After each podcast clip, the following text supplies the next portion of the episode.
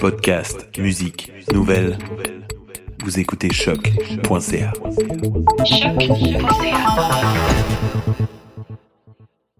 Rechercher. Tâchez de retrouver quelque chose par une action menée avec soin, méthode, persévérance.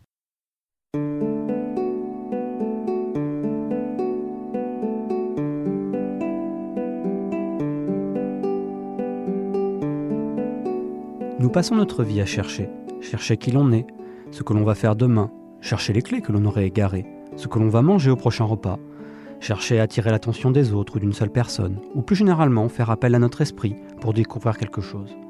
Pour beaucoup d'entre nous, chercher est souvent un moment fugace dans une journée, une petite contrariété ou quelque chose qui a finalement peu de conséquences sur nos existences. Mais pour d'autres personnes, chercher encore et encore est plus qu'une simple activité. C'est quelque chose qui imprègne chaque moment de leur quotidien. Je suis Félix Dussault et vous écoutez Rechercher, l'émission qui s'intéresse à la recherche étudiante.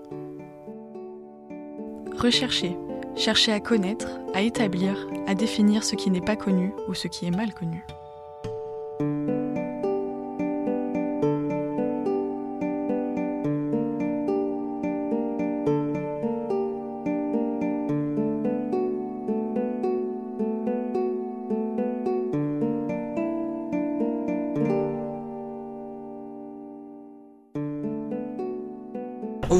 Aujourd'hui, nous accueillons Léonie Otot. Léonie, bonjour. Allô. Euh, Hugues Lefebvre, euh, bonjour. Allô. Je, me trompe, je vais me tromper encore. Là, c'est première émission à trois personnes du même domaine, mais nous allons le voir, euh, c'est euh, tout en subtilité et tout en différence. Donc, Hugues, le bonjour. Et euh, Julien euh, Moras. Non, ça, c'est pas ça. On commence bien. Bonne année. Bonne année à tous. Euh, Julien Thibodeau. Julien Thibodeau. Ouais, Ouais. non, c'est pas du tout ça. Là, je sais pas pourquoi j'ai mis Moras. C'est parce que c'est moi, ça. C'est c'est très. Ah. D'accord, ok. Voilà, donc euh, comme quoi la recherche, euh, même pour préparer une émission de radio, euh, ça demande de l'attention aux petits détails. Euh, donc vous êtes euh, tous les trois en maîtrise en design urbain à l'université Design de l'environnement. Design de l'environnement, voilà. Mais vous travaillez sur le, le, le- le design urbain. Ben moi puis Julien, je pense que oui, nos, nos euh, sujets euh, s'intéressent un peu plus à cette échelle-là, mais euh, c'est assez transversal aussi, fait que je pense qu'on on rejoint les, les différentes échelles, qui est pas mal en fait ce qui caractérise le design d'environnement, mais on y reviendra euh, certainement. On va y revenir dans un instant. Donc vous êtes en maîtrise euh, en design de l'environnement à l'Université du Québec à Montréal et vous êtes sous la direction de Thomas Bernard Kenif. Kenif? Que je- Kenif. Kenif, que je que je n'écorche pas son nom à lui aussi. Alors, est-ce que vous pourriez euh, présenter vos, parcours universitaires euh, respectifs? Euh, Je sais pas, Léonie, si tu veux commencer. Ben oui, absolument. Mais en fait, je pense que je peux quand même faire un lien avec les, garçons aussi aujourd'hui parce qu'on s'est rendu compte qu'on a vraiment un parcours qui est, similaire. Fait que même en fait, un parcours collégial, donc les trois, on vient d'un programme technique en architecture et on a fait aussi le, bac, le- les trois en design de l'environnement. Mais en fait, la seule différence qu'on trouvait, euh, qu'on a trouvé euh, en, en discutant, en fait, c'est le temps euh, sur lequel on a fait ce, ce programme-là. Donc, moi, je suis vraiment allée donc un après l'autre. Euh, Hugues a pris un an en fait entre chaque entre chaque programme, donc euh, son son deck et euh, son bac. Moi, ça, je l'ai fait en 8 ans. Avec une pause de 4 ans quand même, mais ça, je suis parti euh, pendant un bout de temps, puis je suis revenu euh, prêt et dispo. ben moi et Léonie, en fait, on a même fait exactement le même parcours. On a tous les deux fait notre technique euh, à Lévis, dans la région de Québec. Euh, puis après ça, c'est ça, on s'est venu à Montréal euh, pour le bac à l'UCAM, puis on continue à la maîtrise à l'UCAM encore. D'accord. Alors pour pour euh, nos auditeurs et auditrices euh, français et françaises et pour moi-même d'ailleurs, le, le, système euh, universitaire québécois est un peu étrange. Nous, on rentre dans les études supérieures et puis euh, faut surtout pas manquer une année, faut continuer. Est-ce que ça a de l'importance dans le processus de recherche ou dans au niveau personnel? Est-ce que ça fait du bien de prendre cette année de pause ou faire ces huit ans euh, 4 ans de pause. Ben, moi, personnellement, ça a été vraiment une des meilleures décisions de ma vie d'arrêter pendant 4 ans. C'était pas dans l'objectif de revenir, mais c'est après 4 ans, je dis, ah oui, je dois retourner, puis j'ai senti que j'étais euh, beaucoup plus prêt à ce moment-là de, de reprendre euh, mes études. Puis je l'ai, pour avoir fait, c'est ça, après pratiquement 5 ans plus tard, avoir un regard complètement différent sur le programme, puis sentir que j'étais beaucoup plus prêt euh, à le faire. Mais ça, c'est une approche vraiment personnelle, c'est pas nécessairement... je sais que Léonie, elle a fait back-à-back toutes les étapes, puis c'est mon, mon, mon, mon parcours est pas meilleur, c'est juste très personnel, puis c'est euh, ça. Ça change pas grand-chose, en fait, je pense que... Ouais, c'est ça. Puis moi, j'ai juste profité en fait de l'opportunité parce qu'un deck technique, en fait, c'est professionnel. Donc, j'étais technologue en architecture. Ça m'a permis d'aller euh, sur le marché du travail. Euh, un an, prendre l'expérience. Euh, même chose à ma deuxième sabbatique après le bac. Encore là, euh, j'avais un deuxième diplôme. Euh, ça me permettait d'avoir euh, différentes tâches dans les bureaux d'architectes euh, dans lesquels j'allais travailler. Euh, monter un peu les, les échelons. Euh, fait que c'était ouais, c'était pour de l'expérience professionnelle. Puis justement, ça permet euh, de juste prendre un peu du recul par rapport à l'école, puis pouvoir se, se réaligner. Dans tous les cas, moi, je savais à chaque fois que je voulais y retourner, mais euh, ça permettait de renflouer les coffres puis des, des choses comme ça.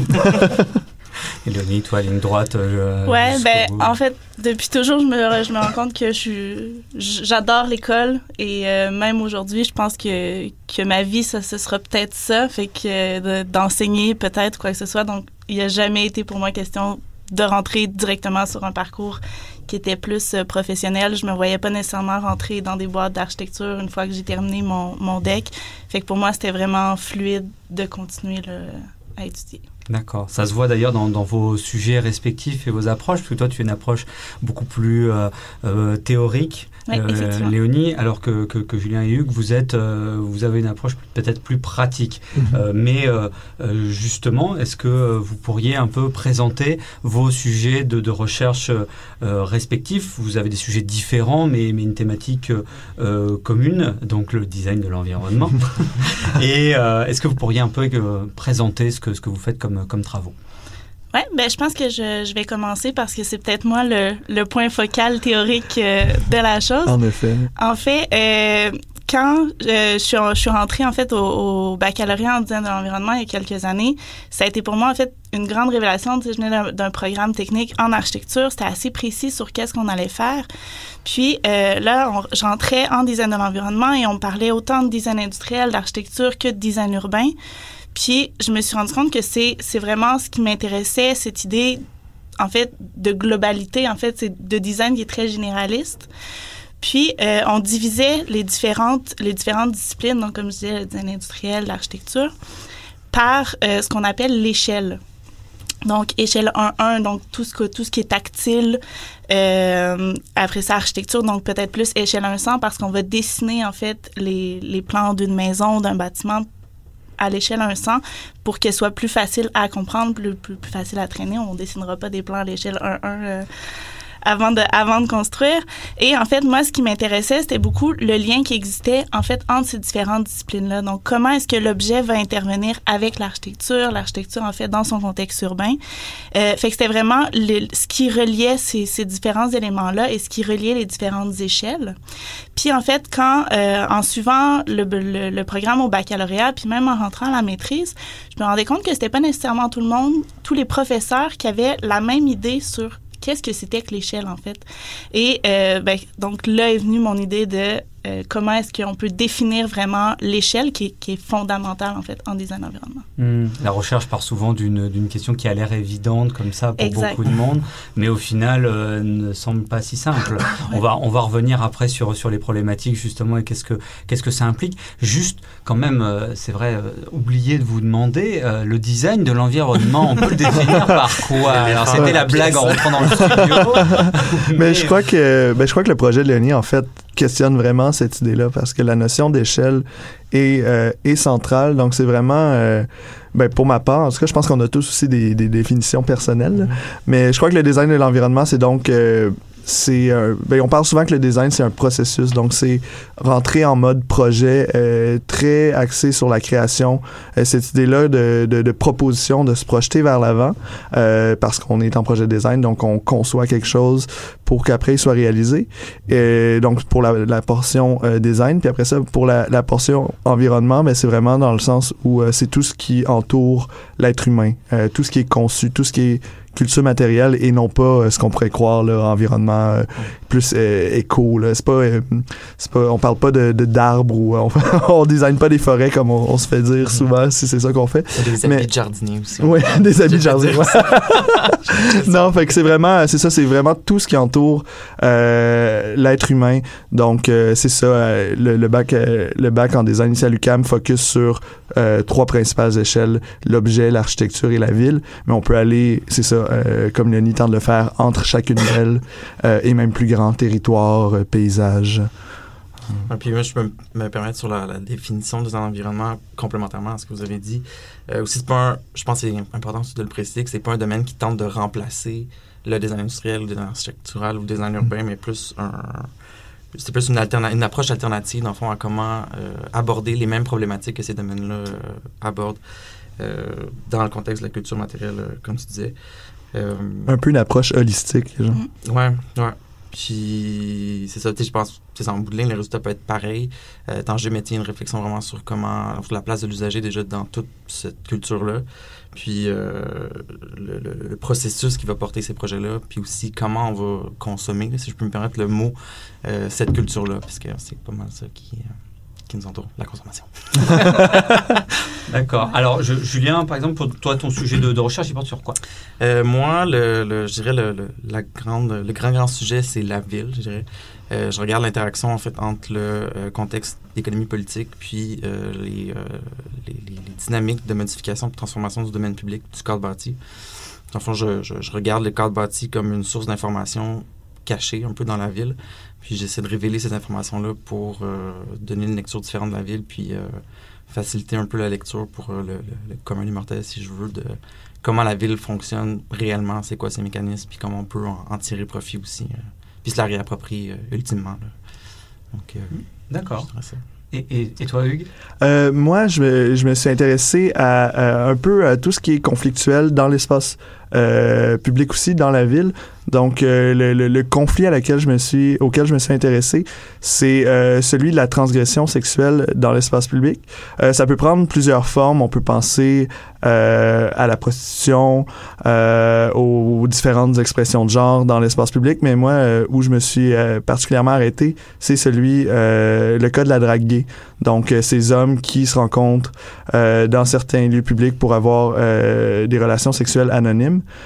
Euh, et justement, j'essaie de voir au niveau territorial, je m'intéresse euh, aux villes régionales du Québec, donc justement à une échelle encore plus grande que ce qu'on peut voir euh, habituellement en design d'environnement. Et après ça, euh, plus localement, dans chacune de ces villes-là, comment ce genre de pratique-là nous informe sur le droit à la ville, l'accès à la ville, comment on, on, on- traite chaque euh, citoyen de manière différente, euh, qui a le droit de faire quoi, euh, à, à cause de plein de différents types d'identités et de pression, et surtout comment euh, la surveillance de ces pratiques-là transgressives, en fait, transforme notre environnement urbain. Euh, un peu comme Julien pouvait le dire, justement, la ville se fait par des processus et, des politiques qui peuvent paraître euh, inconnus aux yeux du plus grand nombre, mais euh, on va parler souvent de, de design dissuasif, l'idée qu'on a... en tête euh, plus facilement, c'est souvent les accoudoirs sur les bancs pour pas que les itinérants euh, puissent se coucher. Certains, euh, souvent, il y a comme des espèces de pics en métal sous des viaducs pour encore là que des itinérants puissent pas aller euh, s'installer là. Donc, je, je regarde un peu le même type de, de force puis de processus qui pourrait contrôler un certain usage euh, de l'espace public euh, en ce qui a trait ça, à la transgression sexuelle. Donc, euh, on parle de caméras dans les parcs, euh, d'installer des, des aires de jeu pour enfants dans des lieux qui sont historiquement depuis des centaines d'années utilisés par des hommes, euh, modifier, euh, c'est ça, euh, dé- débroussailler des parcs pour euh, pour voir plus loin, mais dans le fond couper tous les arbres. Donc j'essaie de, de voir un peu comment euh, la dynamique entre entre l'autre dans la ville et euh, le pouvoir euh, altère euh, notre espace public. Mhm.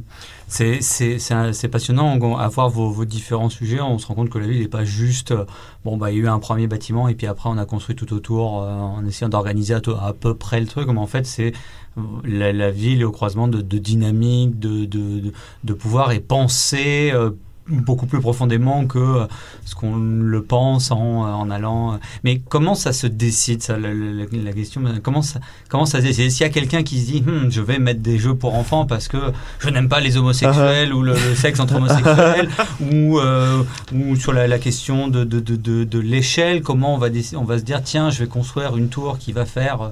Euh, 60 mètres de haut et non, moi ça va être 100 mètres. Enfin, euh, voilà, comment se, comment, tous ces, comment se décide ça dans, dans, dans la ville? Je pense qu'il y a plusieurs forces qui sont invisibles et même invisibles à ceux qui les mettent en œuvre.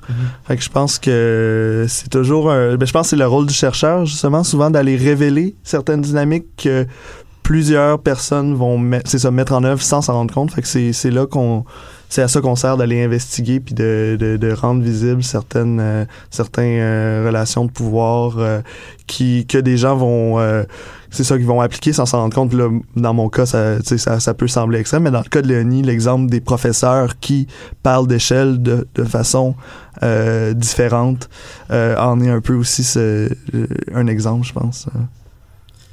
Je pense au niveau de, de la ville, euh, comme tu dis, c'est pas tout le monde qui sont conscients, qui ont un effet justement qui peut être négatif à certaines limites parce que c'est des c'est justement les échecs sont extrêmement complexes. Il y a énormément de, paramètres, puis de détails, puis de, de, systèmes qui sont, qui sont superposés, qui font que des fois, c'est juste un effet de vague où quelqu'un va prendre une décision au début de la, la, liste de toutes les décisions qui vont découler de cette décision-là.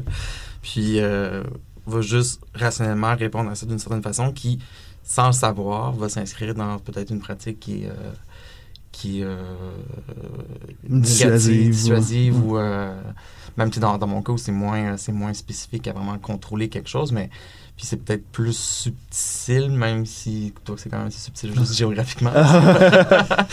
Mais euh, c'est des, des, des euh, comment je pourrais dire c'est des c'est aussi vendu d'une façon positive. dans mon contexte, mon, étude c'est située dans le Faubourg Saint-Laurent, qui est le quartier euh, communément appelé le quartier des spectacles euh, aujourd'hui. Euh, c'est sûr qu'il y a plusieurs améliorations. Tu vas trouver ça super beau. Tu vas dire, ah oui, on fait les rues d'une façon. Il y a du pavé, il y a beaucoup plus d'arbres, il y a plus de, de plates-bandes. Puis effectivement, ça, c'est un côté qui est positif. Sauf qu'il y a tout le temps un côté, le côté où est-ce que euh, cet avantage-là, cette décision-là qui a été prise euh, a aussi euh, été négative pour une autre communauté qui fait aussi partie de l'identité du quartier. Mais c'est vendu d'une façon où on va mettre de l'avant la sécurité dans la rue. Donc, plus d'éclairage. En gros, vous allez être plus en sécurité, monsieur, madame, qui passe par là. Mais est-ce que c'est vraiment juste une question de lumière, la question de sécurité sur une rue? Pas nécessairement. Ça peut être moins sécuritaire pour d'autres personnes qui elles peuvent apprécier une certaine euh, anonymité. Oui, exactement. Donc, euh, je pense que Il n'y a pas vraiment de, réponse qui fait quoi. Parce que c'est de là l'intérêt de, le regarder puis de le scruter euh, à fond. Léonie, je ne sais pas si tu veux rebondir sur ce qui a été dit ou. Ouais, ben peut-être un peu en fait. C'est justement on, on parle du design comme étant une. Ben, je sais pas si je peux utiliser le, mot science, quoi que ce soit, qui n'est pas exact. En fait, mhm. c'est un domaine qui est, qui est tellement subjectif. Donc, si je prends une décision, je la fais en fonction de, de, ce que je connais ou quoi que ce soit, mais euh, Hugues peut peut-être avoir une, une, opinion différente sur la chose. Donc, comment les décisions se prennent, c'est c'est vraiment... Euh, je, sais pas comment comment je vous dirais ça, mais mais ouais, c'est assez subjectif comme, idée. Donc c'est vraiment c'est d'essayer au meilleur de ses connaissances de, de, régler certaines situations qui sont favorables ou défavorables. Mais encore là, il y a toujours sujet là, à, à controverse mmh. dans le domaine. D'accord. Alors. Euh euh, pourquoi avoir choisi chacun respectivement ces sujets-là?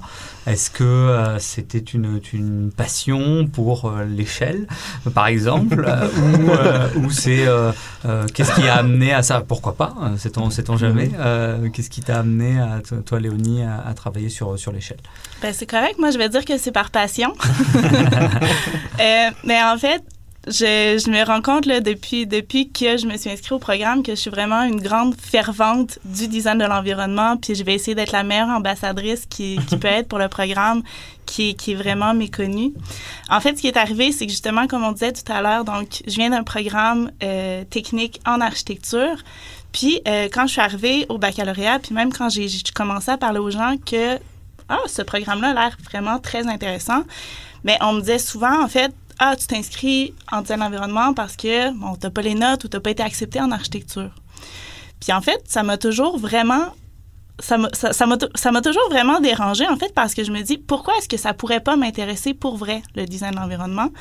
Fait que depuis ce moment-là je me j'ai toujours voulu justement donc clamer haut et fort que le design de l'environnement c'est vraiment c'est vraiment un, un programme qui est exceptionnel puis qui est unique en fait au à l'UQAM parce que si, si on regarde dans d'autres écoles, euh, il n'y a, aucun programme qui, prend cette définition-là. Puis je pense que c'est aussi pour ça qu'il est méconnu puis qu'on a de la difficulté à, à le définir.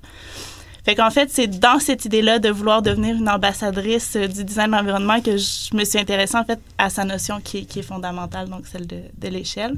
Puis comme je disais tout à l'heure justement, donc moi ce qui m'intéresse, c'est vraiment c'est les relations qui existent entre ces différentes disciplines-là. Puis pour moi, l'échelle devenait vraiment le moteur de la recherche. Tu as ça que c'est recherché aussi pour, euh, pour faire découvrir des, des programmes méconnus et Ouais. que euh, des gens euh, qui, qui n'y connaissent rien viennent ici et nous parlent, nous parlent, nous parlent de tout ça. Alors Hugues, toi, pourquoi Oui. euh, Donc, pourquoi euh, moi, est-ce que c'est par passion pour les relations sexuelles dans l'espace public? Euh, Oui, non. Mais je dirais que, bon, OK, on se le cachera pas, je suis un homme gay. Euh, je suis arrivé euh, à Montréal euh, de Québec, justement. Je viens euh, d'une petite ville de région. Euh, ça aussi, ça a influencé mon choix de, de travailler sur cette échelle-là. Euh, donc, c'est ça. Après ça, études à Québec, je suis arrivé à Montréal, commencé le bac en design d'environnement. Et euh, j'ai aussi, donc, euh, commencé à investir la ville et je me suis trouvé un emploi dans le village. J'étais barista euh, dans un café là-bas. Et au fur et à mesure où j'apprenais des notions justement de sociologie urbaine, de comment se fait l'espace public, de certaines dynamiques, euh, on parle de Foucault et de l'hétérotopie. Je me rappelle que ça ça m'avait marqué euh, cette notion-là en particulier parce que je me retrouvais dans le dans le village puis je trouvais qu'il y avait justement une espèce de, euh, tu sais, souvent il y a des gens qui vont avoir des des, des mots négatifs, qui vont dire ah c'est un ghetto tout ça, mais je trouvais euh, je trouvais que c'était assez euh, simpliste puis quand c'est ça j'ai entendu le mot hétérotopie, ça m'avait ça m'avait allumé puis je trouvais c'est ça au fil que j'apprenais toutes ces notions là, je les voyais se déployer devant mes yeux. Et c'est là que j'ai commencé c'est ça vraiment à m'intéresser à l'intersection entre identité de genre, d'orientation sexuelle et espace public. Puis après ça, je me suis promené un peu euh, à travers justement différentes échelles. J'ai travaillé sur le village à une époque. Après ça, je me suis intéressé euh, au sauna.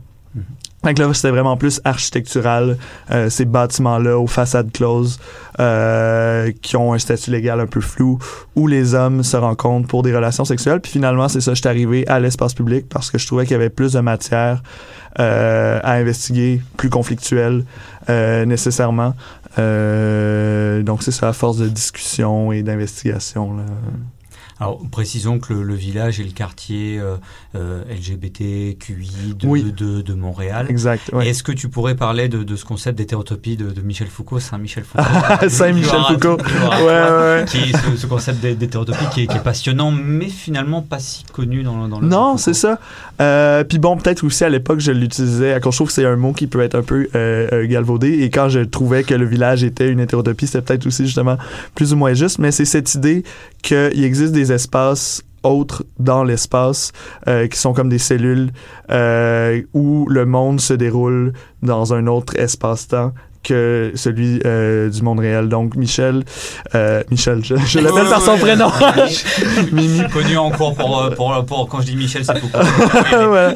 Euh, ben lui, il donnait des exemples. Ben, il donne l'exemple du bordel, d'ailleurs. Donc, moi, quand j'ai travaillé sur le sauna, c'était dans, dans, dans cette optique-là. Mais il parle aussi de- du bateau de croisière et du casino. Euh, mettons que c'est trois grands canons. Donc, des espaces, justement, dans lesquels on rentre, il y a un seuil clair. Euh, une fois qu'on traverse, ben, justement, le, le temps et l'espace se déroulent à, à un autre rythme que celui euh, de, de, de la vie normale. Et il y a une coupure euh, et on peut un peu se faire emprisonner dans cette, euh, cet autre monde-là. Euh, puis justement, ben c'est ça, euh, le village qui délimite très clairement ses frontières avec euh, que ce soit des banderoles de couleurs arc-en-ciel et euh, des boules roses euh, qui définit la... Il y y, a comme l'idée du seuil revenait là aussi. Euh, donc c'est ça, c'est des espaces dans des espaces où il y a une réalité autre qui se déploie. Mm. Ou, ou même des, il parlait des, des, des places pour les fêtes de village euh, qui en soi sont juste un carré au milieu de la ville, mais qui finalement sont investis d'une d'une certaine représentation Uh-huh. à un certain moment. euh, voilà, ce, ce concept est bien. ça, ça vrai, fait un beau lien avec Julien, Voilà, avec qui est le castrier du spectacle. C'est vrai. Euh, Ouais, ça, ben, en fait, moi, mon, mon choix de, de sujet, c'était, euh, je pense que c'était le, je trouvais vraiment intéressant puis motivant la complexité, comme je disais tantôt, de la ville. C'est, un défi que je voulais vraiment, ben pas que je voulais relever, c'était comme par défaut parce que les trucs simples, ça me branche pas vraiment. c'est pas vraiment quelque chose qui m'intéresse.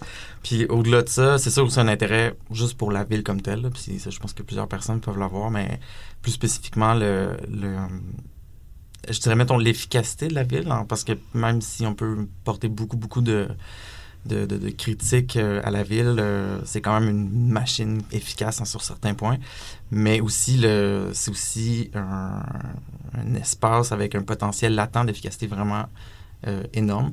Ça aussi, ça m'a vraiment motivé à aller vers ce sujet-là pour essayer d'aller plus loin à comment la ville peut être encore plus efficace, parce que oui, effectivement, je trouve que c'est un, l'efficacité pour moi dans ma vie personnelle, dans ma vie professionnelle, c'est quelque chose que j'aime beaucoup, l'efficacité.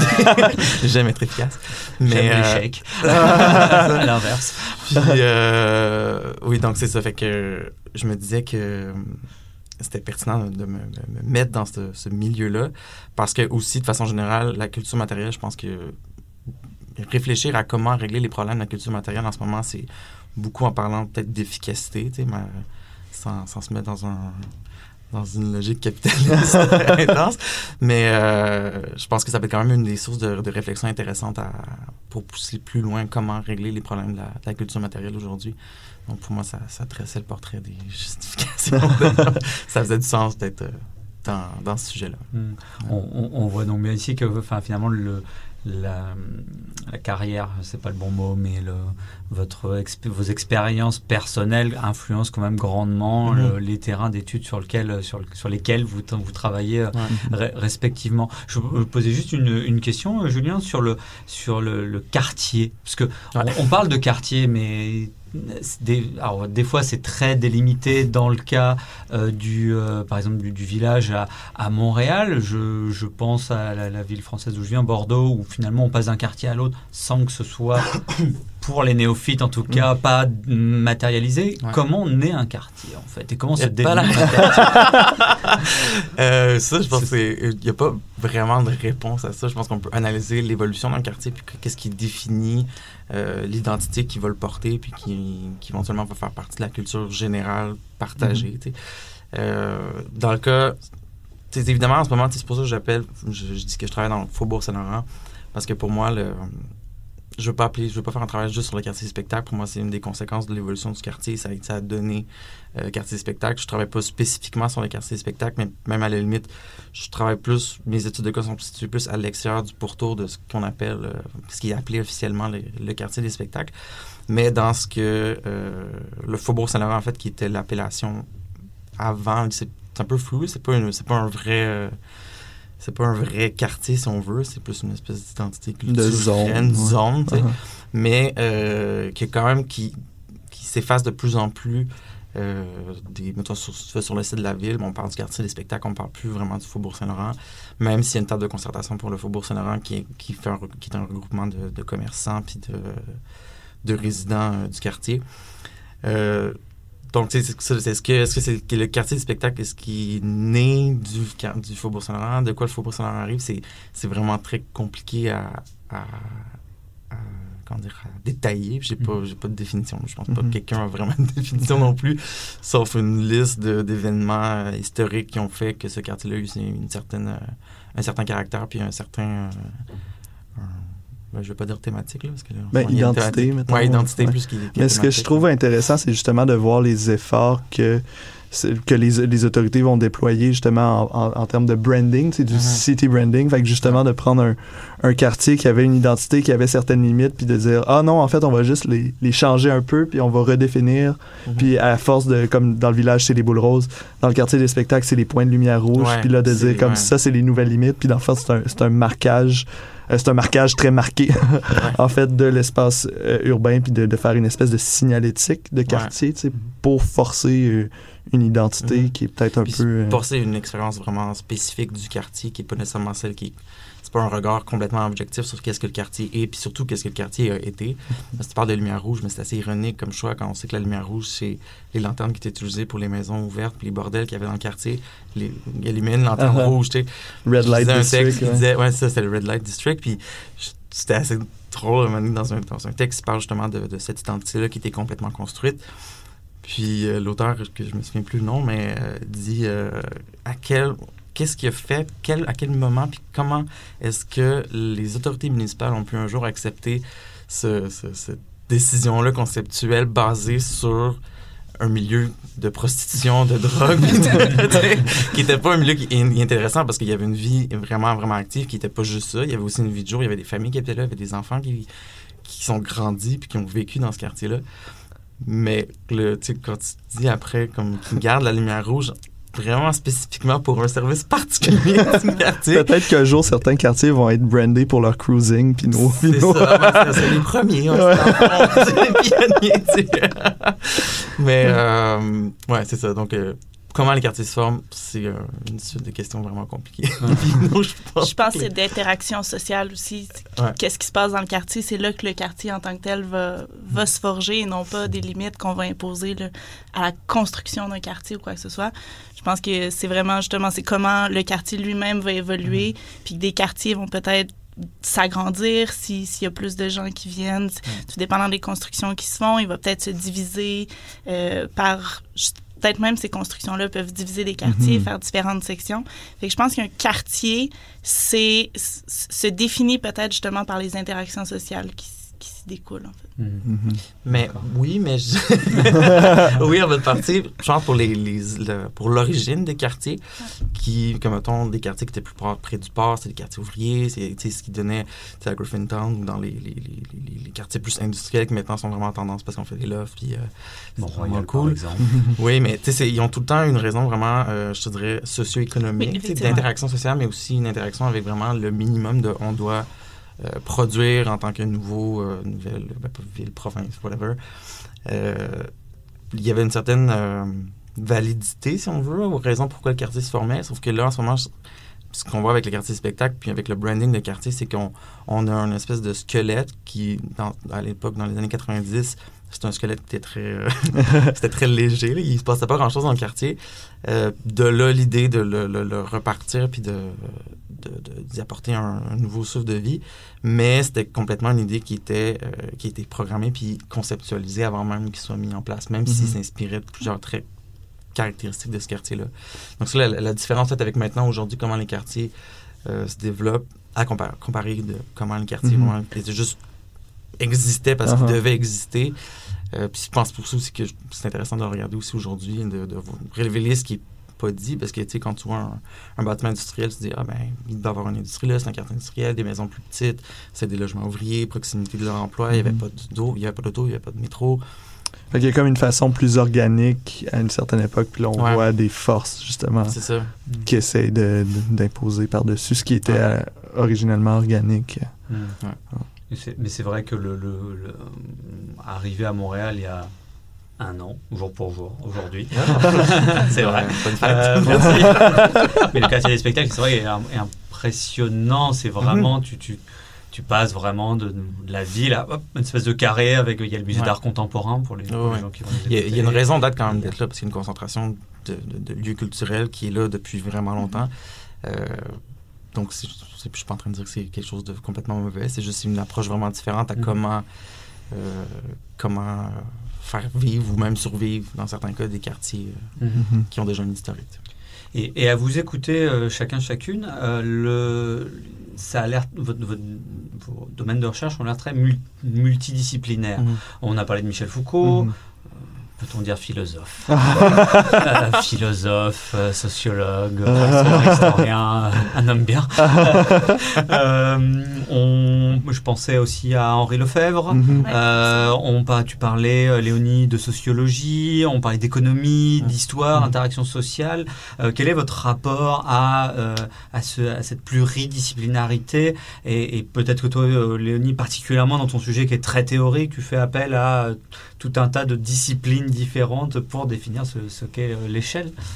Euh, oui, effectivement, mais je pense que le design de l'environnement en tant que tel se veut comme étant une en fait un champ d'étude parce qu'on va pas nécessairement dire que c'est une, discipline à proprement parler. On va plus parler que c'est un, champ d'étude en fait qui regroupe plusieurs disciplines elles-mêmes. Donc le design de l'environnement lui-même se veut comme étant pluridisciplinaire ou transversale même, parce que c'est vraiment, c'est comment est-ce qu'on on réunit ces disciplines-là, mais dans le même dans le même fil, donc sans jamais vraiment en nommer un, mais plus dans les interactions. Fait que, oui, je pense qu'on a toujours eu cette ce besoin-là, en fait, de, de, de, se connecter aux autres disciplines pour, euh, pour faire avancer nos recherches. Puis, euh, aussi, le, le design est, fait pour les gens. Donc, on, on, conçoit pour les gens. On conçoit pas juste... Si je conçois une table, c'est pas pour pour l'esthétique de la table parce que je trouve ça beau, quoi que ce soit. Je la fais pour que des gens puissent manger dessus. Donc, c'est vraiment pour créer des interactions sociales.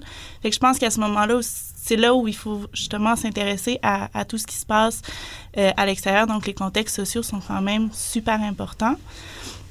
Puis moi, dans ma recherche, en fait, c'est que quand on prend juste le terme échelle, on peut l'employer dans n'importe quelle discipline.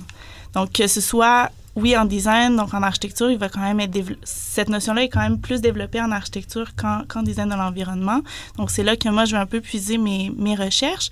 Mais euh, si on parle, je sais pas, d'échelle sociale ou donc, à ce moment-là, c'est ça. Donc, ça ne veut pas nécessairement dire la même chose, mais je peux quand même faire des liens entre échelle sociale et design de l'environnement. Donc, oui, pour nous, c'est vraiment important d'aller puiser justement dans ces différents, dans ces différents domaines-là. Mais ce qui reste quand même complexe parce que je suis j'ai aucune notion euh, de comme théorique en sociologie. Donc, c'est vrai que des fois, il y, a ce grand syndrome de l'imposteur-là d'aller chercher dans, dans plusieurs disciplines. Mais euh, je pense que le design d'environnement nous force justement à, à, essayer de se forger donc des, des connaissances là, dans, dans différentes disciplines. Hmm. Il faudrait faire une émission spéciale sur le, le syndrome de l'imposteur.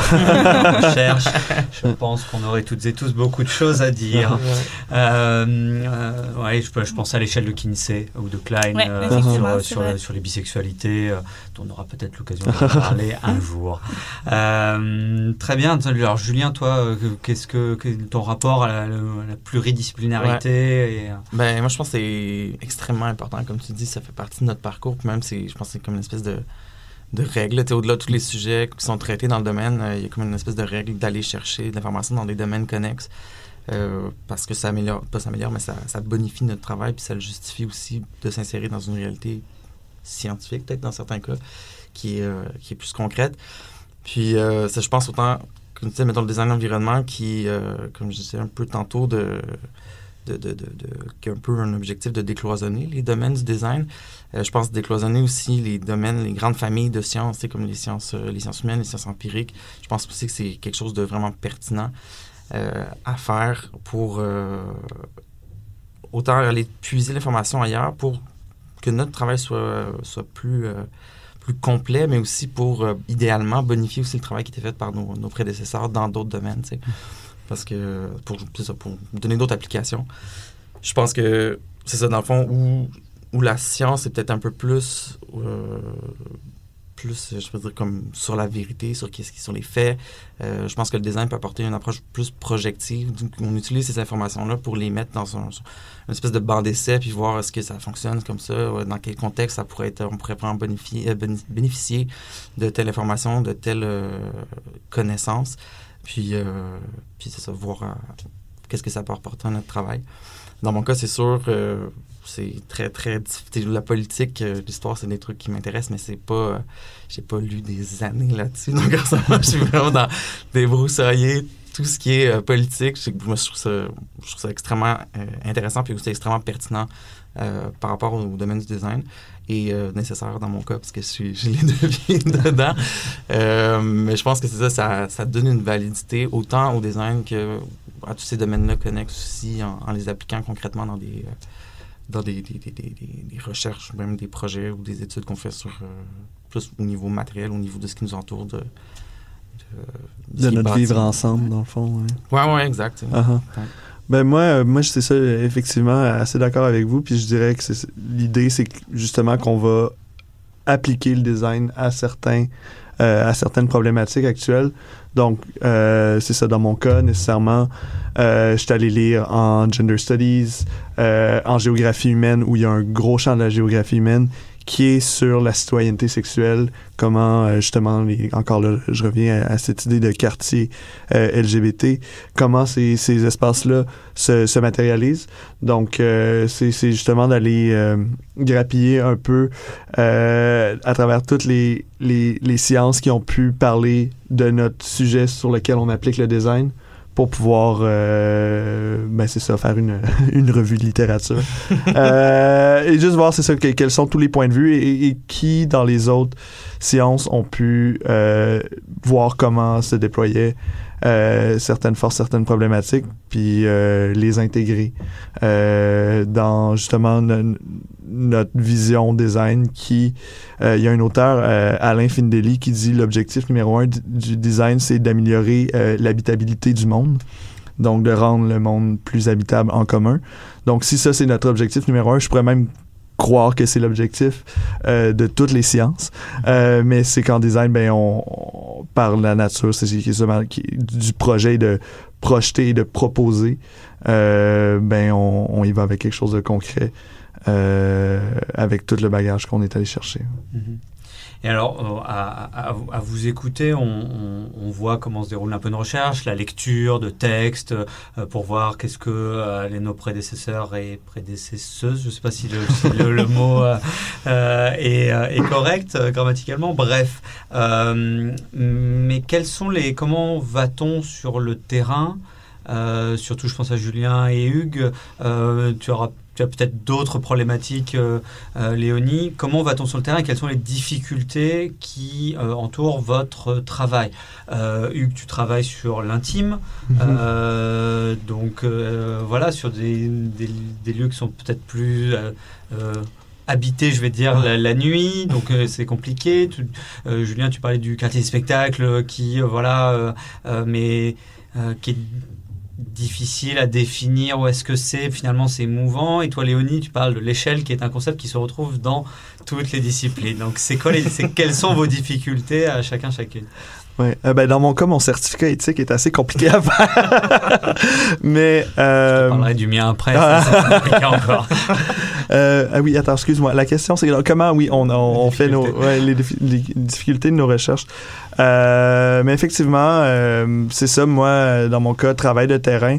Euh, ben, comme je m'intéresse, je reviens au fait qu'on est en design. Tu sais, oui, c'est ça, il y a des acteurs euh, auxquels je m'intéresse, ces hommes-là qui fréquentent ces lieux-là, mais au final, euh, justement, je suis pas anthropologue. Euh, je vais me servir de l'anthropologie, mais j'irai pas faire des grandes enquêtes, des questionnaires, des entrevues, voir comment ces gens-là vivent leur réalité. Mais je vais m'in- m'intéresser spécifiquement à l'environnement. Donc, je vais aller un peu à la manière d'un de la médecine euh, médico-légale ou un peu un juriste. Euh, on va dire, euh, en fait, c'est un champ qui existe, l'architecture forensique, d'appliquer le savoir en design euh, à des aspects un peu légaux. Avec mon appareil photo, faire des relevés, redessiner les, les- les plans des lieux, cartographier les liens entre les villes à l'échelle territoriale. Qu'est-ce qui se passe entre elles s'ils sont toutes loin de Montréal, il y a peut-être une raison pour laquelle euh, ces hommes-là ont besoin de lieux puisqu'ils n'ont pas de proximité avec le village. Tu euh, des espèces d'enjeux comme ça. Donc, euh, moi, c'est vraiment une, une investigation de, de terrain. Euh, puis avant ça, ben il y a, y a une recherche, euh, euh, voir justement dans les journaux, est-ce qu'il y a des, euh, des, euh, des tabloïds qui sortent des, articles un peu scandaleux euh, sur, c'est ça, des trucs sensationnalistes. Mais ouais, dans mon cas, c'est sûr qu'il y a la difficulté au niveau éthique, naviguer une question qui est un peu tabou, qui soulève certaines passions. Les gens qui sont pas au courant sont très surpris. Euh, il y a un peu de la panique morale euh, euh, autour de ça. Donc, il y a plusieurs... euh, euh, plusieurs enjeux, mais je pense que c'est ça. Je m'en sors en m'intéressant vraiment à, l'aspect physique des lieux, puis qui et comment ils sont influencés. d'accord Euh, moi, je dirais en termes de, difficultés, euh, aussi, j'ai beaucoup d'observations euh, sur le terrain. Puis la difficulté qui est en fait la motivation du, projet, c'est qu'en fait, l'information que je recherche est très, très invisible, limite cachée, si on veut. Pardon. Si on veut... euh, si on veut trouver une liste de, l'évolution, on a accès à certaines informations, c'est sûr, au niveau de l'évolution de la valeur foncière, mettons, de, certains trucs qui sont construits, mais euh, c'est pas du tout user-friendly, les applications de la ville, euh, ou même fouiller, débroussailler des procès-verbaux, c'est vraiment, vraiment compliqué. il n'y a pas de... Il y a pas de système vraiment de référence, donc euh, c'est assez compliqué. Je pense que c'est l'accès à l'information qui, pourrait être mon plus grand... Euh, défi pour le trouver, mais en même temps, comme je dis, c'est ça, c'est pas tant une difficulté qu'un défi, parce que c'est ça, ça, le but, c'est de révéler. Mais c'est aussi, je pense, une autre euh, difficulté, ce serait aussi de rester très, très objectif dans, dans tout ce que je fais, parce que c'est le quartier spectacle, euh, qu'on considère que ce soit bien ou non, euh, il y a quand même un... Tout le monde a son avis, puis ça, je l'ai vu à chaque fois que je parle de mon projet, tout le monde a son point de vue. Ah, tu devrais faire ça, tu devrais faire ça, tu vas regarder ça, tu vas penser à ça, là, fais ci, fais ça. C'est bien, sauf que je dois choisir une. Mais reste que tout le temps, c'est tout le temps un peu teinté d'un point de vue personnel sur ce, que le quartier spectacle est. Puis je sais ce que je dois absolument m'éloigner parce que pour que ce soit le plus universel possible, je ne peux pas arriver avec un point de vue vraiment spécifique sur mon appréciation personnelle de, du projet et mais surtout de l'impact que ça a eu sur, sur le pourtour du, du projet euh, officiel dans le quartier. Donc, euh, je dirais que ce serait ça mes, mes deux, euh, difficultés, défis, euh, objectifs, euh, stimulants. D'accord. Et, toi, Léonie? Euh, moi, en fait, je, pense que je l'approcherais. Tu sais, Julien parlait de, de, complexité et de notre amour pour la complexité un peu au début. Je pense que un des, une des choses dans lesquelles on, s'est peut-être perdu, donc je sais que tous les deux, en commençant notre recherche, donc on s'est dit, on va lire Introduction à la complexité d'Edgar Morin en se disant, ça va vraiment nous aider. Et c'est là que tu te rends compte que ah, le monde est complexe, puis le sujet, notre sujet de recherche, peu importe qu'est-ce qu'il est, il sera complexe, puis il va pouvoir être, regardé de tellement de façons possibles. Tu je disais justement tout à l'heure que, la, notion d'échelle, elle se retrouve dans tellement de, disciplines.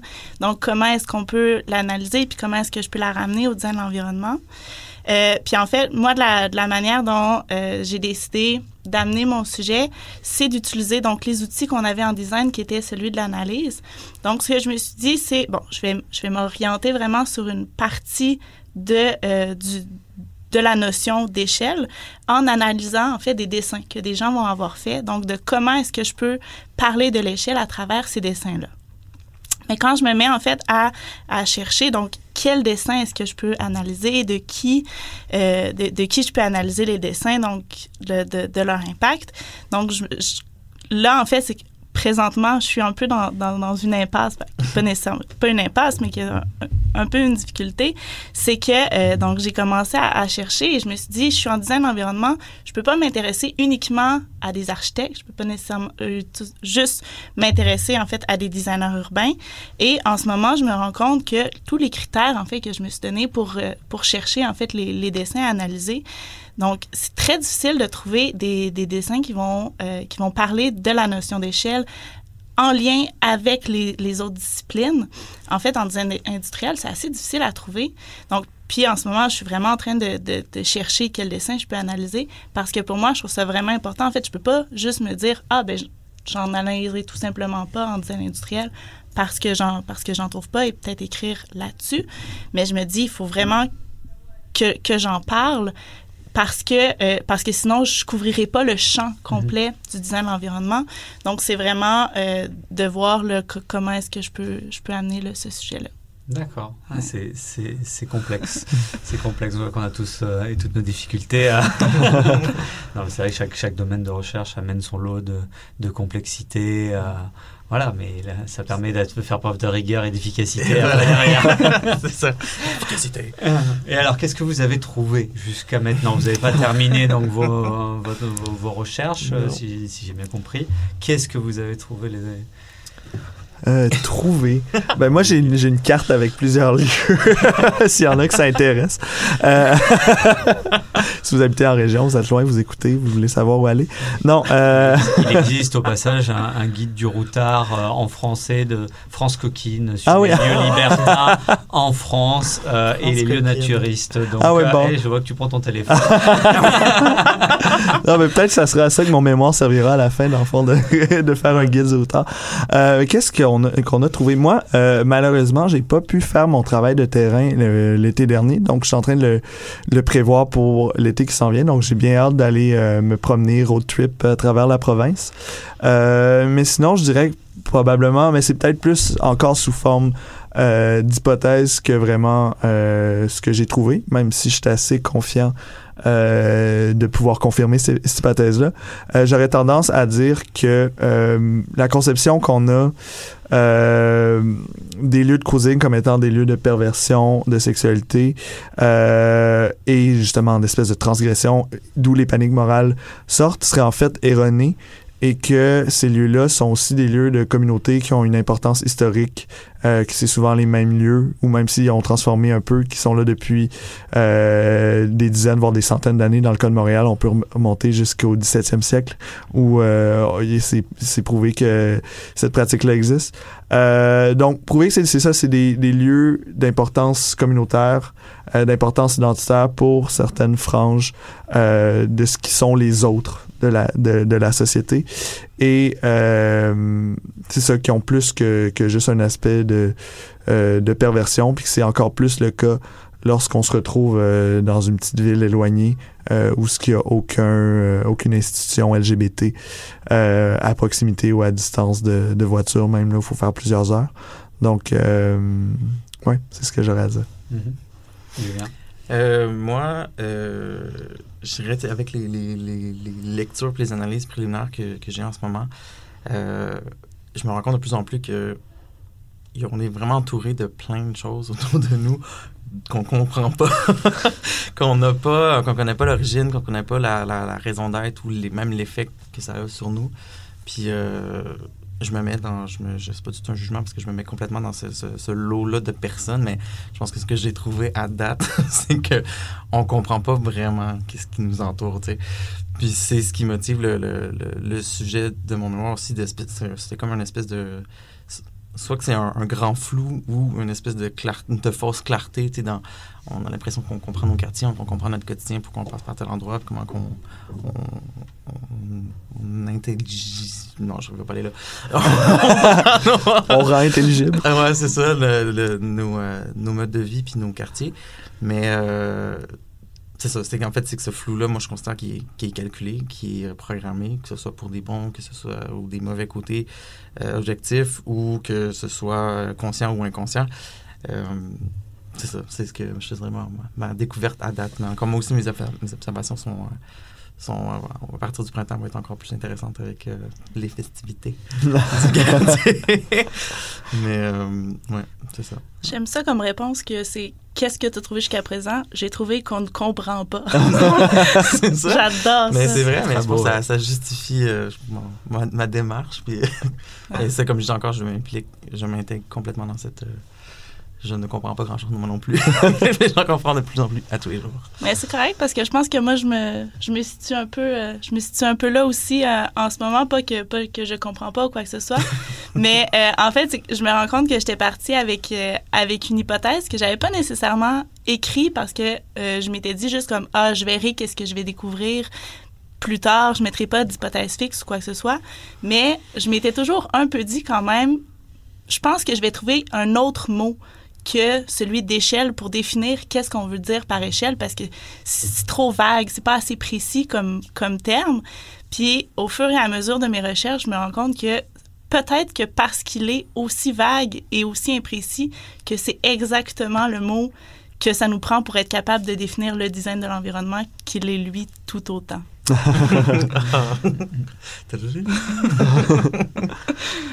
C'est- fascinant et passionnant euh, tout ça. Et alors, qu'est-ce que qu'est-ce que vous espérez ou, ou, euh, que que votre euh, quelle, est, quelle sera la portée de, de, de votre travail? Bon, Hugo, on le sait, c'est le guide du routard Voilà. des, euh, À Montréal. des- des lieux de, de drague ou de cruising euh, gay. Euh, je, je comprends pas d'ailleurs pourquoi tu fais pas ça en hiver. euh, Ouais, Non, mais le pire, c'est que je vais faire du terrain en, en hiver parce que, du moins, les premières études de cas que j'ai fait à Montréal euh, il y, a, il y a quelques mois, voire années déjà, euh, peut-être aux premières neiges, là, pas en plein janvier, mais euh, j'ai remarqué que les sentiers étaient très visibles, euh, ou les sentiers hors piste, justement, dans les traces dans la neige, et euh, très nombreux. Fait que ça peut être aussi une bonne euh, source pour voir les traces. Euh, mais bon, anecdote. Les chemins du bonheur. oui, c'est ça. Littéralement.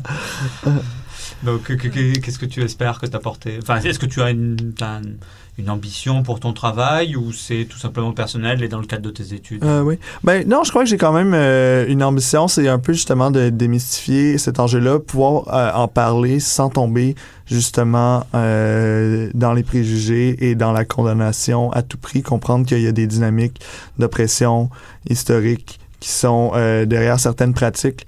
Et après ça, peut-être juste aussi trouver des façons de mieux négocier notre rapport à l'autre. Puis là, c'est ça, moi, je suis très appliqué euh, à la drague mais justement, je, je, rev- je reviens à ce que je disais au début, la place des itinérants. Euh, on vit des phénomènes de migration intenses comme euh, il y en a euh, pas eu dans l'histoire récente. Donc la place de l'autre dans la ville, comment puis comment tout ça et c'est ça le rapport avec l'autorité, quelles sont les dynamiques qui vont la contrôler. Donc euh, je dirais que euh, ça serait ça.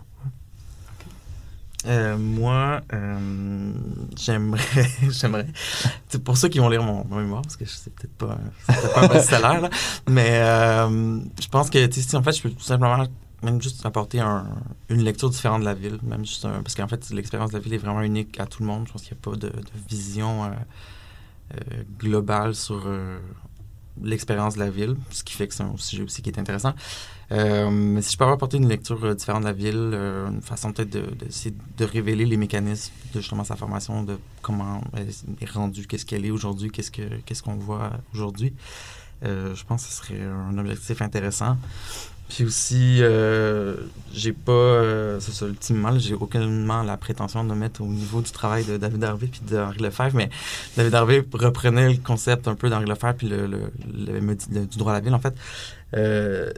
Il disait plutôt, en fait, le droit de nous changer nous-mêmes en changeant la ville. Puis je pense que si je peux même minimalement m'insérer dans cette vision-là de, de, de, de- de réappropriation de la ville, euh, ce serait bien. J'aime vraiment ça comme question, comme sur quelle portée on pense ou on aimerait qu'on ait, parce que je pense que on travaille tellement fort sur notre projet de recherche que j'ai l'impression que je vais changer la vie de, tellement de monde.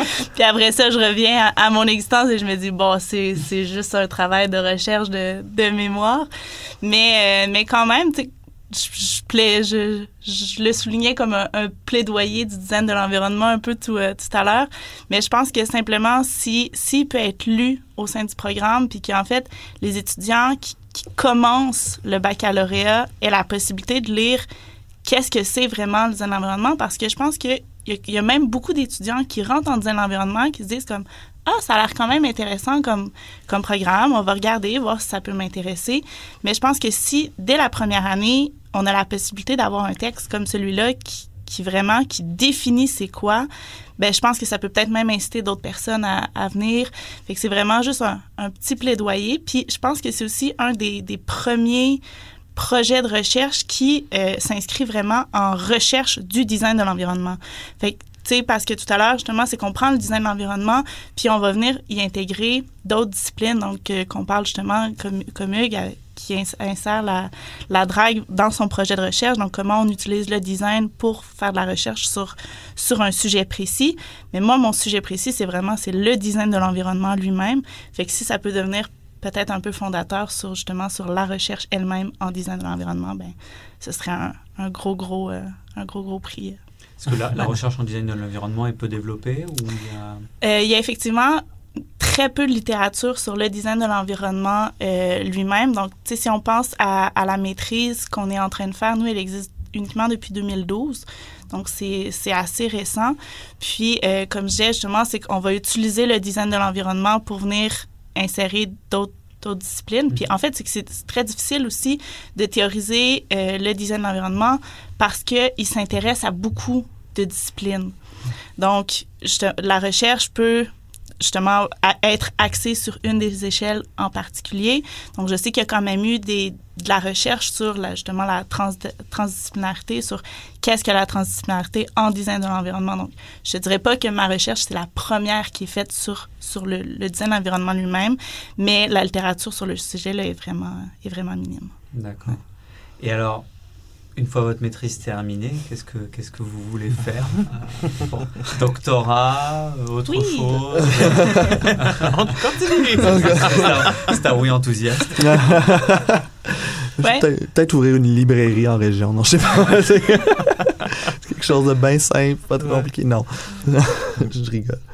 Euh, Julien. moi, je peux essayer, mais j'ai pas vraiment de réponse. euh, écoute, je sais pas. Euh, c'est sûr que euh, à mon âge, J'en ai plus pour très longtemps. non, ça. Non, mais il y a le côté rationnel de rembourser euh, les études, mais aussi évidemment l'option de, de continuer le doctorat est vraiment intéressante. Euh, Il n'y a pas de, y a pas de, de, doctorat en design environnement, mais là, je pense que c'est le moment d'aller comme dans, à fond dans ces autres domaines qu'on touche depuis des années.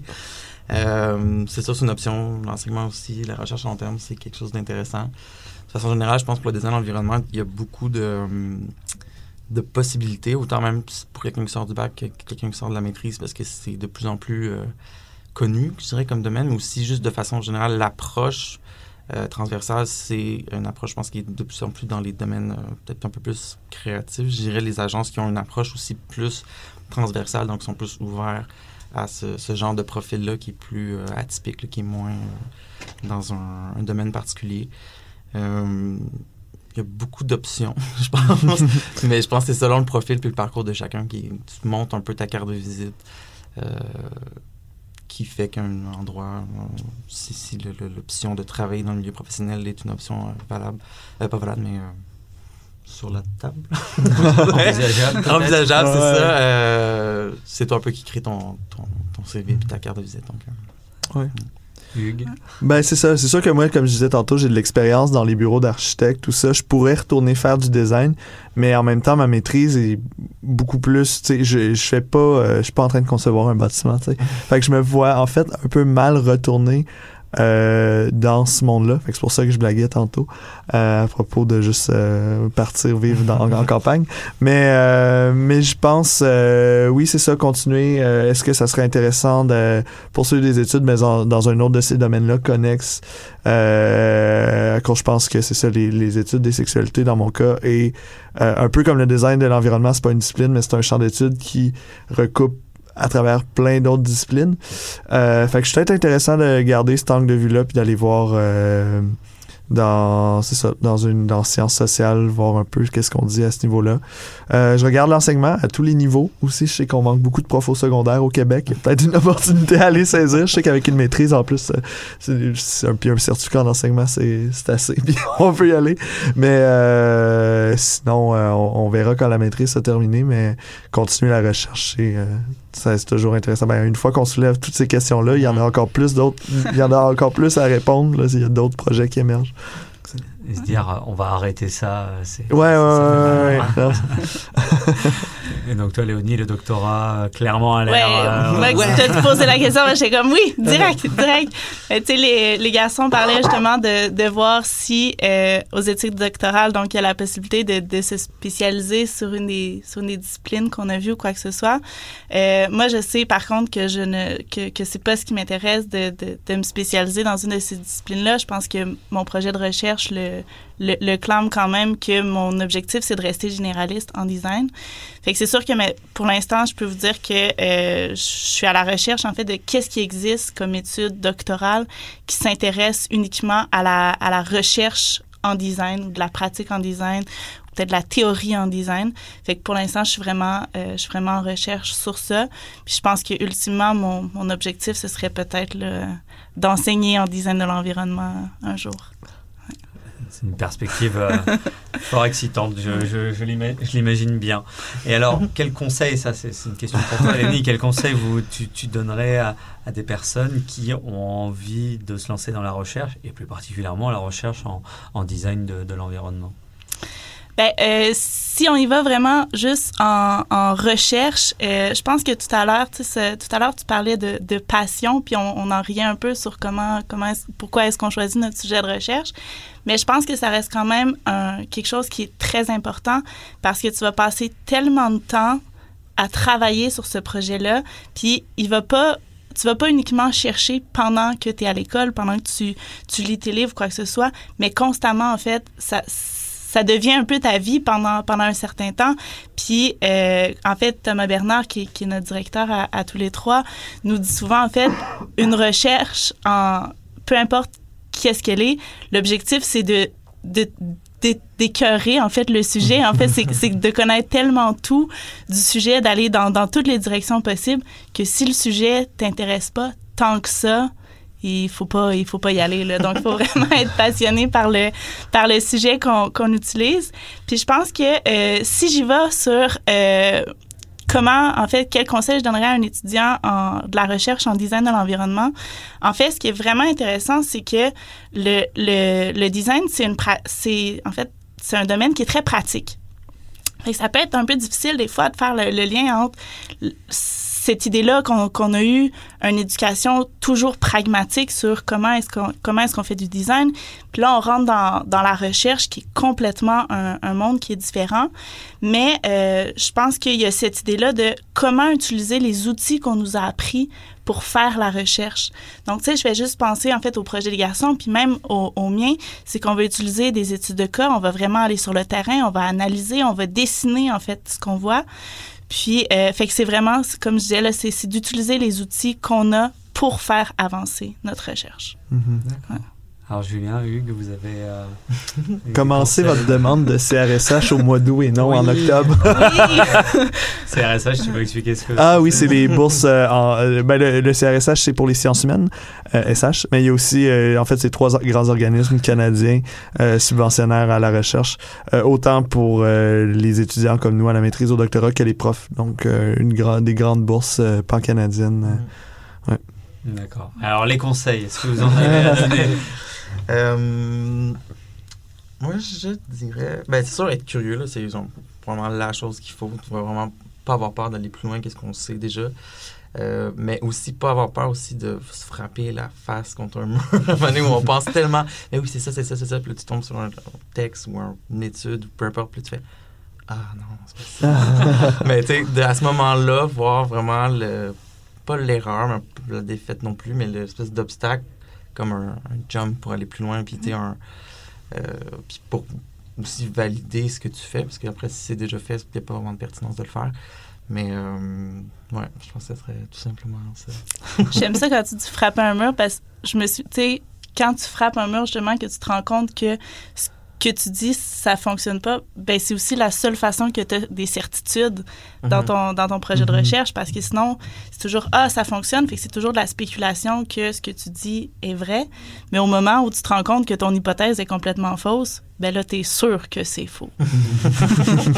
Et se frapper euh, la tête contre un mur en design de l'environnement, à ce moment-là, on se demande mais qui a mis ce mur Pourquoi? Ça a fichu le beau mur. ben oui, fraîchement peinturé. hein, je- et, et toi, Hugues, alors? Ah oui, ben, ben, je dirais faire confiance à, à, ses, à ses intuitions.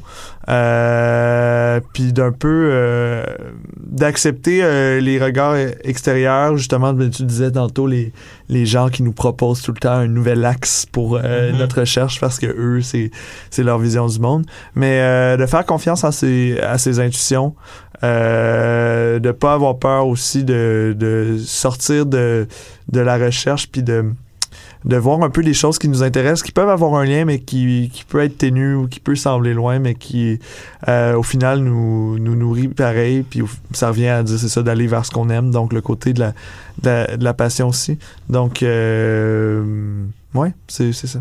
Mm. et, et enfin, qu'est-ce que, qu'est-ce que vous évoque le mot rechercher? Moi, je, euh, Ben, rechercher, en fait, c'est surtout se questionner, je pense. Tu sais, parce qu'au-delà de. Tu tu peux chercher pendant toute ta vie, mais si c'est pas ce que tu cherches, tu vas. C'est un peu compliqué. Ouais. Fait que je pense que c'est vraiment se questionner, puis pas arrêter de se questionner et se re-questionner sur ta question, puis en tout cas, de comme constamment y revenir. Mais euh, ouais, je pense que pour moi, rechercher, c'est surtout se poser des questions, puis euh, même, tu sais, comme tantôt, je te, je te disais, frapper un mur, trouver une information que tu pensais vraie, finalement, est fausse. Mais tu t'es quand même posé la question, tu sais, quand même, ça fait partie de, ton, de ta démarche. euh, d'avoir pris cette avenue-là, de finalement changer, tout ça, parce que c'était posé une question, mais après ta question change. Je pense que pour moi, ça, ça serait le, le fondement de la recherche. La question. C'est tellement une bonne réponse. je suis impressionnée. Mais euh, tu m'impressionnes, Julien. Mais non, en fait, moi, je- si je, si je ramène un peu à, à mon conseil de, de tout à l'heure sur, euh, sur qu'est-ce que je dirais à, à un étudiant, euh, peut-être que chercher, rechercher, c'est c'est comment le faire, puis comment essayer de le faire autrement.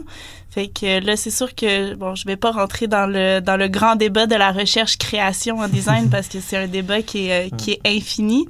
Mais euh, je pense que justement, donc, chercher, rechercher, donc, c'est comment le faire et comment le faire avec les outils, euh, les outils qu'on a. Mhm. D'accord. Et oui. Euh, moi, je dirais que ça pourrait être toujours de creuser pour être euh, toujours de plus en plus inconfortable ou de- de- de- de- d'aller vers l'inconfort. Notre inconfort et celui des autres. Donc, euh, je pense que si on arrive à une place où on est, on est confortable, c'est que on n'a pas fini ou on, on- le mur s'en vient, justement. fait que je pense qu'il faut pas avoir peur de, toujours se confronter puis de... c'est ça, d'accepter... euh, de, de, de, de pas être d'accord avec soi-même des fois. D'accord. C'est Eh bien, la dualité. Ouais, c'est ça. c'est ça. Toi aussi, tu m'impressionnes. Tout le monde a impressionné. Merveilleux. Eh ben, merci à tous les trois. Ben, merci. Euh, bonne année à vous et bonne année à vous toutes et tous qui nous écoutez euh, à travers le monde entier. c'est vrai. Merci. Merci. Merci.